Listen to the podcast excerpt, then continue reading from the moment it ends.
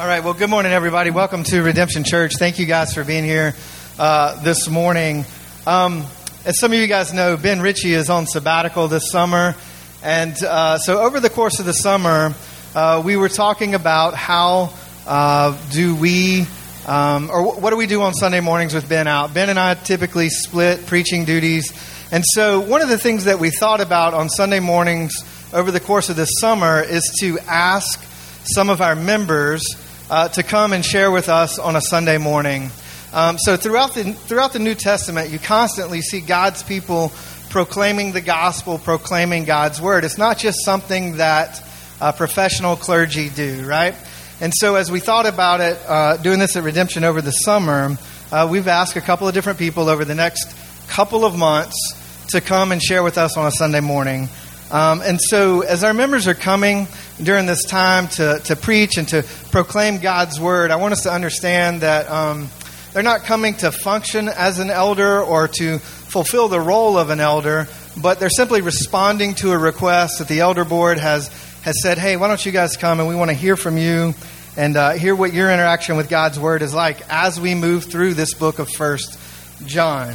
Um, and so I want you guys to know that some of the members who are coming this summer have spent a tremendous amount of time preparing. Um, they're not necessarily professional preachers, uh, but they have spent a lot of time preparing. They've submitted their sermons and their work to the elder board, uh, sometimes months in advance.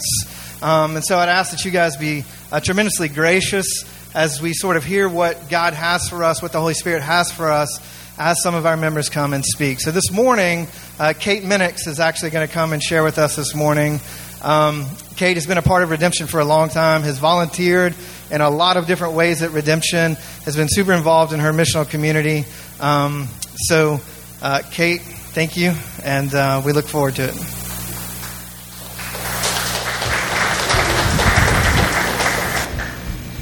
All right. Good morning. Okay, so as Reggie said, we're just going to be continuing through the book of First John as we've been studying.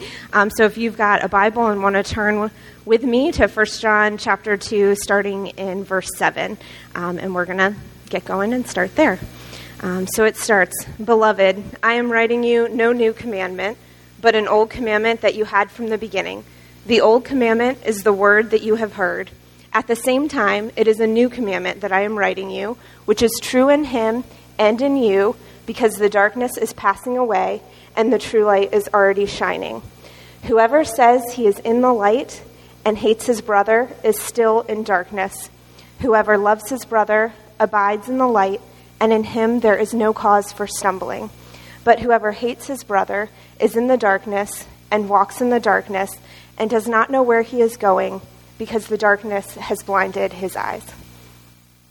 When we read this passage, we first recognize kind of the contrast between light and darkness. And in some ways, this is a pretty easy thing for us to understand because light and darkness are probably the two most universal symbols in the world. Um, that across cultures and time periods and places, light is what is used to represent things that are good and true, and darkness, on the other hand, is used to represent things that are evil or in some ways mysterious. And so here we've got that light and darkness contrast once again. And this, um, this kind of reveling in light, this idea that light is divine, goes back to the earliest civilizations that we know about on the planet. Um, so, just this week, a couple of days ago, thousands of people were gathered at Stonehenge for the summer solstice.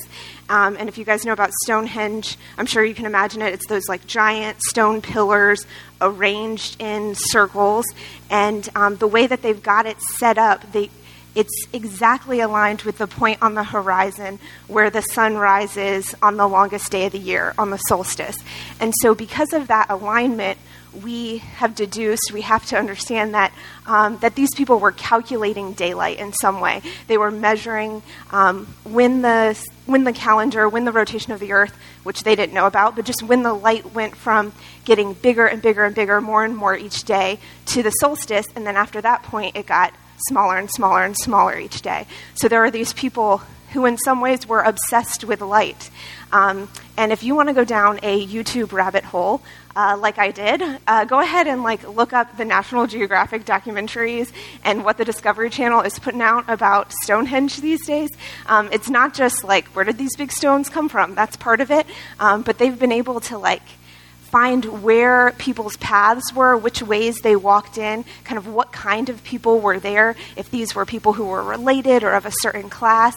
They've even analyzed, like, down to the pig bones that were used as sacrifice, what age these pigs would have been. Um, and so they've been able to paint this picture of people who were engaged in a ritual, who gathered together and stared at the horizon and waited for the light. Um, and this wasn't just at Stonehenge. There's like a number of places around the world. Um, another place is in Ireland. It's called Newgrange, and it, it's a giant tomb. It kind of looks like a bunker, and it's got one window in it, and that window is also perfectly aligned with the summer solstice sunrise. And then there's um, a wall at Jericho. It's not the one from the Bible. This is actually an older wall that they've dated back like 10,000 years. And the way that it's been built lines up also with the solstice lines. So it's clear that people just cared about light, that before they knew anything, um, that we don't have any documentation about them, but we know that they were measuring light. And I think for us, in some ways that's not surprising because it's just so pervasive this idea that god is light. We see it um, not just in our own traditions all the time that, that we see god referred to as light in the bible um, but also in kind of new age spiritual traditions. When people stay, say namaste in yoga that means like the light in me recognizes the light in you. The divine in me recognizes the divine in you. So there's this notion that there's light deep down inside us. And the author um, here in First John, he would have been familiar with something similar to that. Um, we've been talking about how this book might have been angled towards or written kind of in response to Gnostic spirituality, which also has a sense of light to it. Like maybe there is some special light in me that needs to be uncovered, um, that, that my body is just a trapping. But if I knew a secret, then the light in me would really be the good thing um, behind it. Um, but uh, both of those things, and, and even the little that people knew about light thousands and thousands of years ago, are not uh, the same truth that we get offered here, um, that Christ brings us as light. So I want to talk um, through three points of this passage. Uh, first of all, I want to talk about why it was intended as good news, why it seems like good news, why this was written as an affirmation um, to these people in the first place, believed to be um, the church at Ephesus. I also want to talk about how this passage might be scary or intimidating or seem like maybe bad news for some of us as believers. And then lastly, I want to talk about how it brings up another aspect of our faith that I think is really crucial and actually ends up being better news than we could have imagined. And it's just one of those good things that we get to cling to. Um, so that's where we're going. Um, I'm going to go back into the passage where at the beginning John says, I am writing you no new commandment, but an old commandment that you have had from the beginning. The old commandment is the word that you have heard.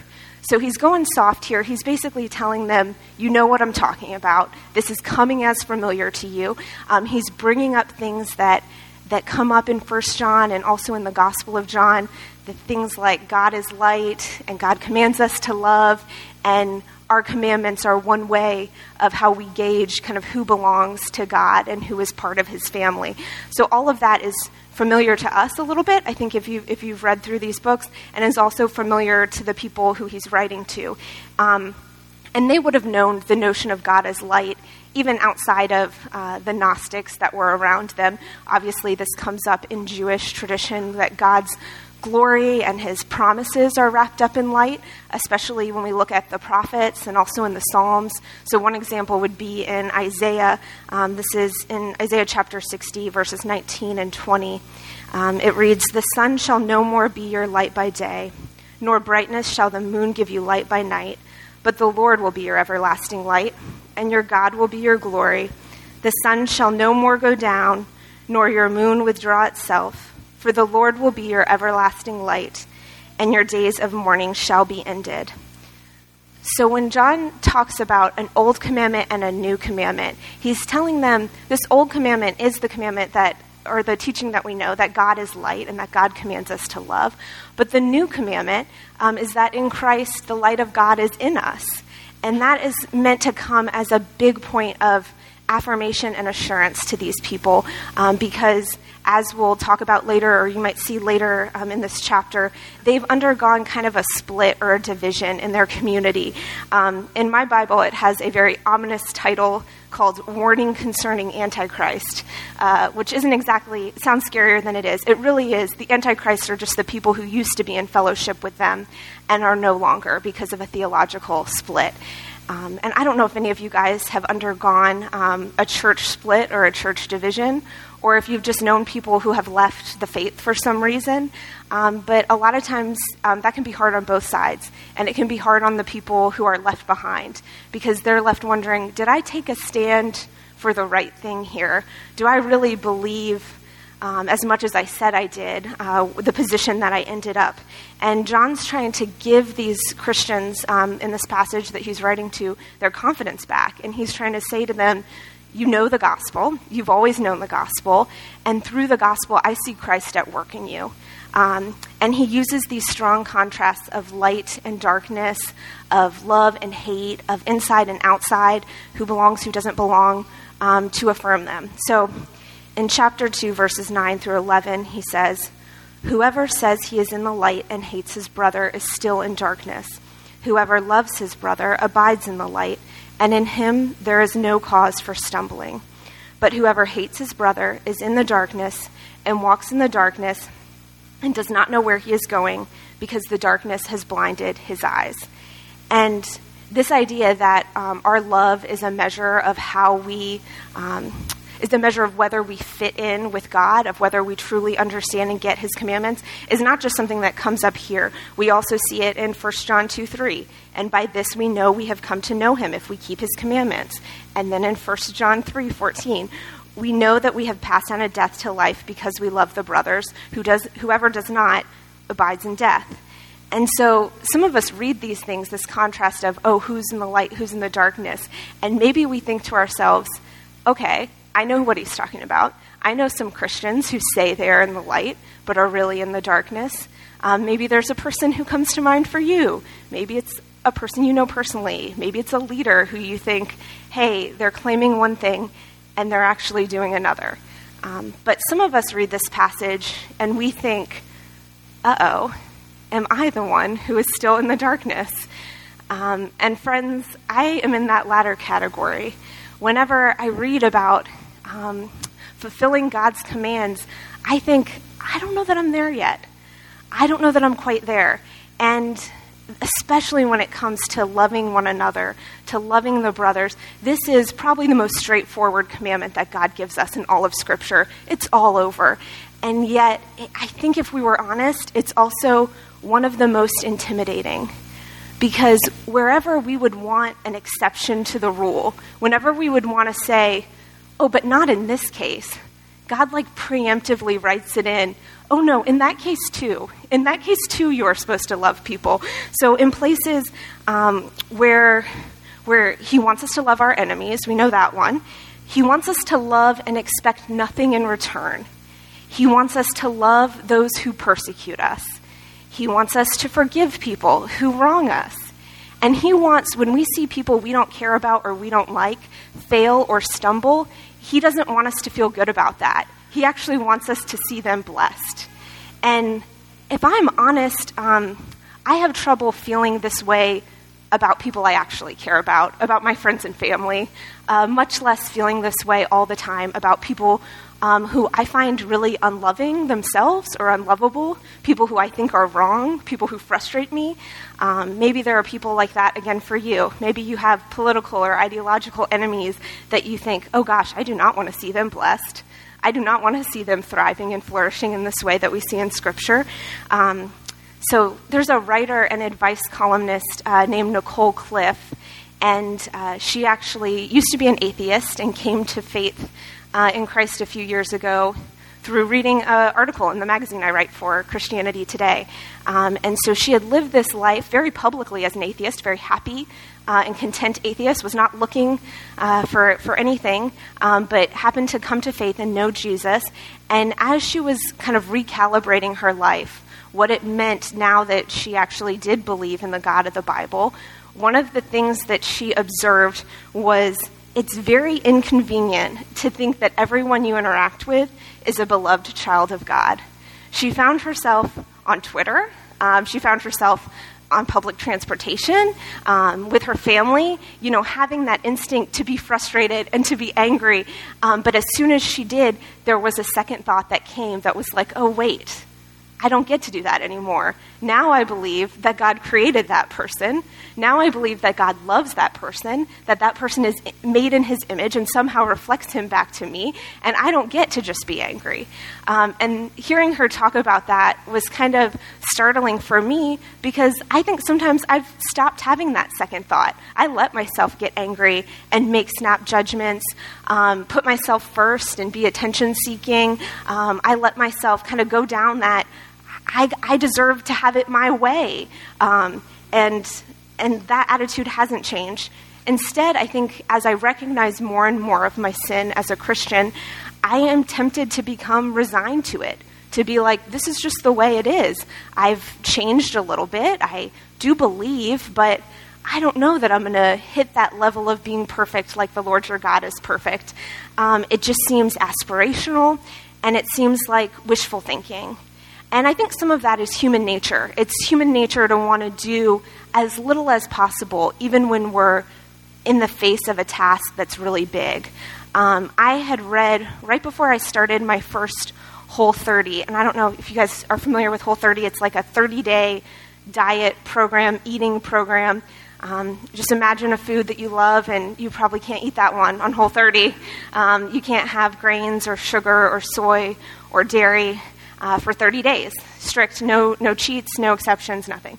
Um, so I had read before I was doing this that people who, um, psychologists found people who proclaim or tell other people about their goals or their diets actually are more likely to not complete them.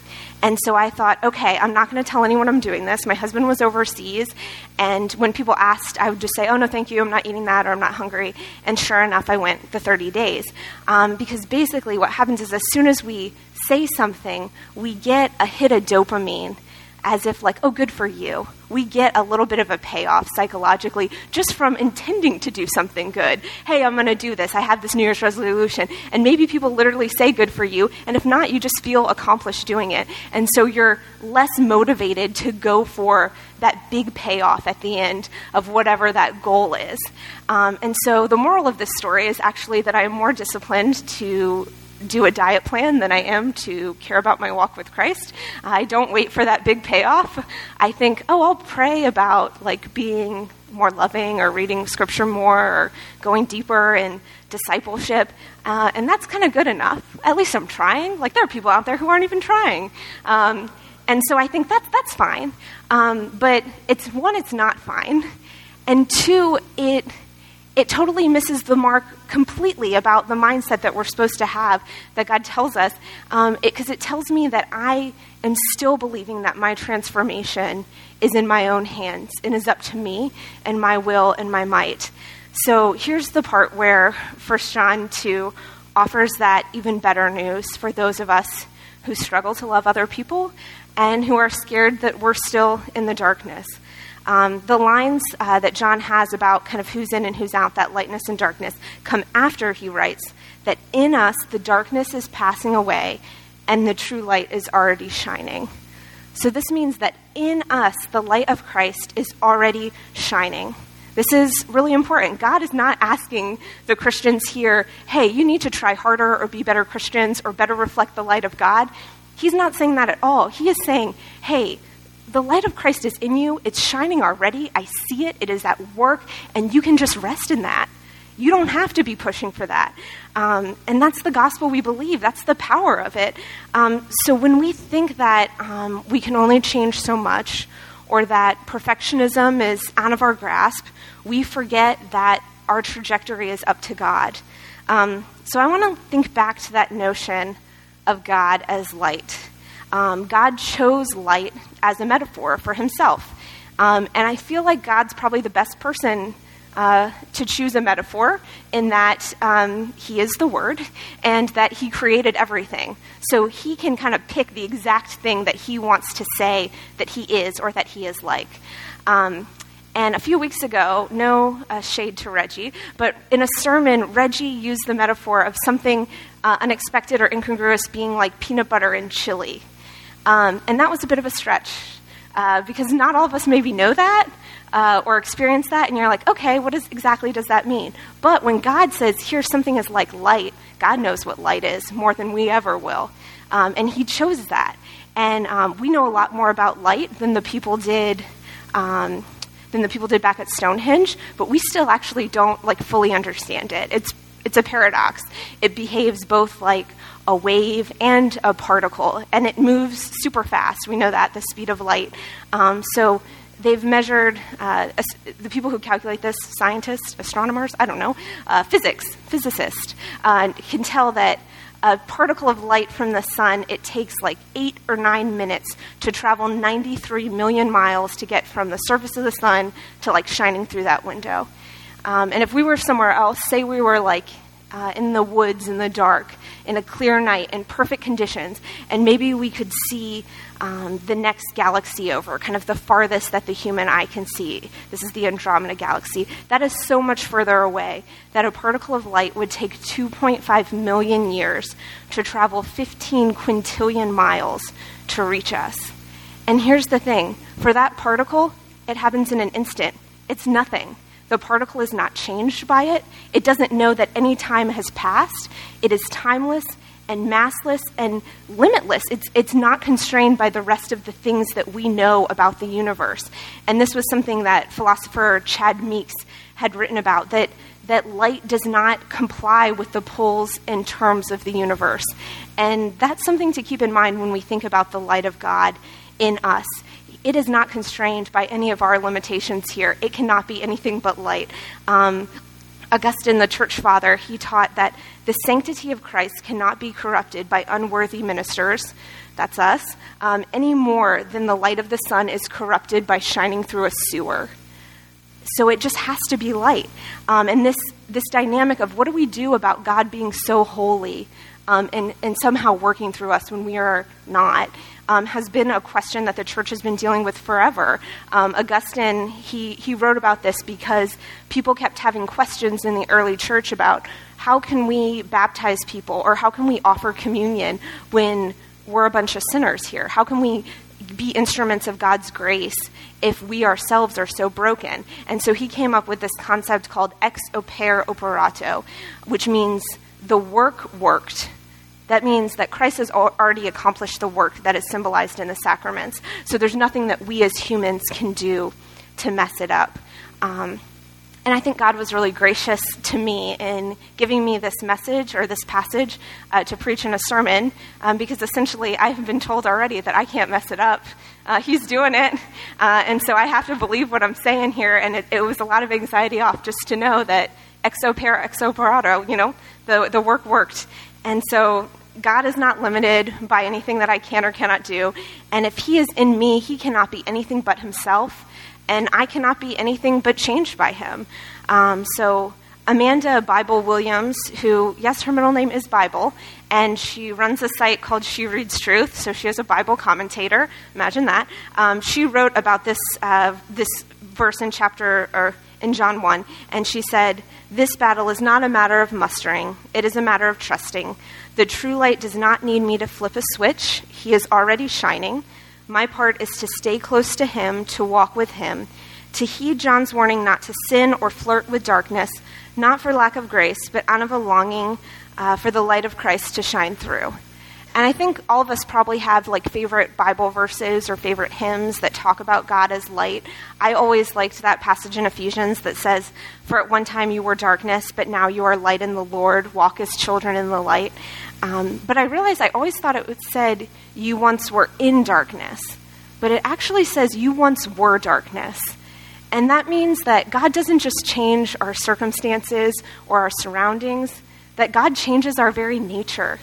And we can't overlook the power of that. That means that Christ isn't just the one who saves us in the end. He's not just responsible for our ultimate justification, um, but he's also the one changing us right now. He's fully responsible for what we call our sanctification.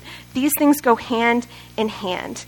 Um, so we read verses in the Bible that say things like, I have been crucified with Christ. It is no longer I who live, but Christ who lives within me. And what that means is even if we don't feel Christian enough, or if we feel distant from God, um, that those feelings are actually no measure of our standing with the Lord, and neither are our failures, thank God.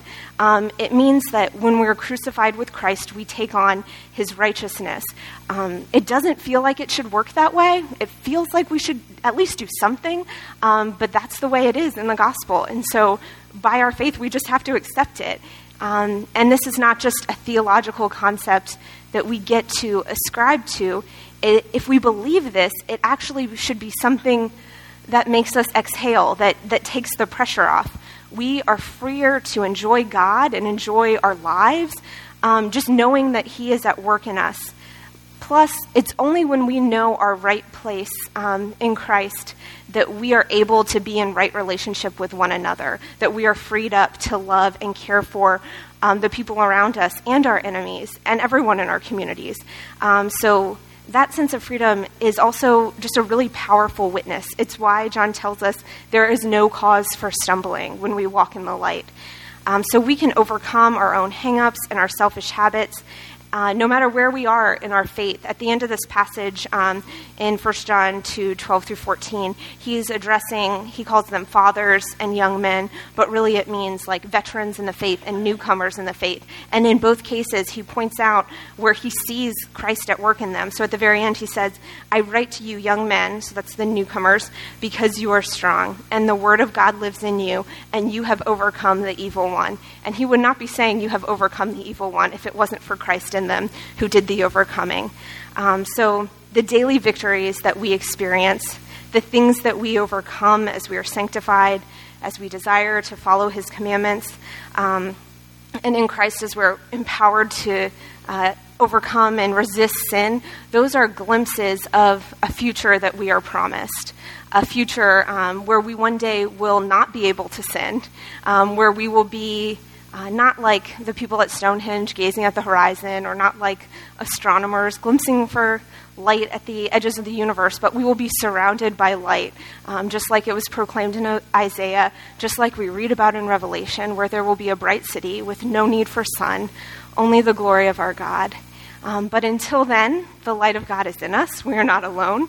Um, and I think, I think it's easier for us to accept that future um, that, that God has saved us for the one day than to realize that God is doing that work in us right now. Um, but if we believe that Christ is responsible for our justification, um, we also have to believe that He is responsible for our sanctification. And I think once we believe that, we see God as bigger than before, and we see our own potential as greater than before, not because of our light or anything in us, but because of Christ's work already um, and the fact that He is in us. Um, so I'm going to go ahead and pray for us. Thank you. Um, dear Lord, uh, thank you for this truth uh, that squashes self doubt, that says we cannot change, or that we can only change so much, or that we can only change in certain areas of our lives. I pray for anyone in this room who has been holding on to areas of addiction or bad habits or stubbornness or sin. I pray that the light would shine in those dark places, God. Um, I pray for your sanctifying power. Um, and I pray that as we believe this, uh, this truth that you've given us so generously and graciously over and over in your word, um, that we feel the freedom that you want us to feel, the freedom that, that we are promised in you. Um, I pray that it makes us a better community, um, that it brings joy to our fellowship with one another, uh, and that it helps us as we witness to this community downtown um, and as we await your kingdom come and build a kingdom uh, here on earth uh, that reflects what you have promised. In your name, amen.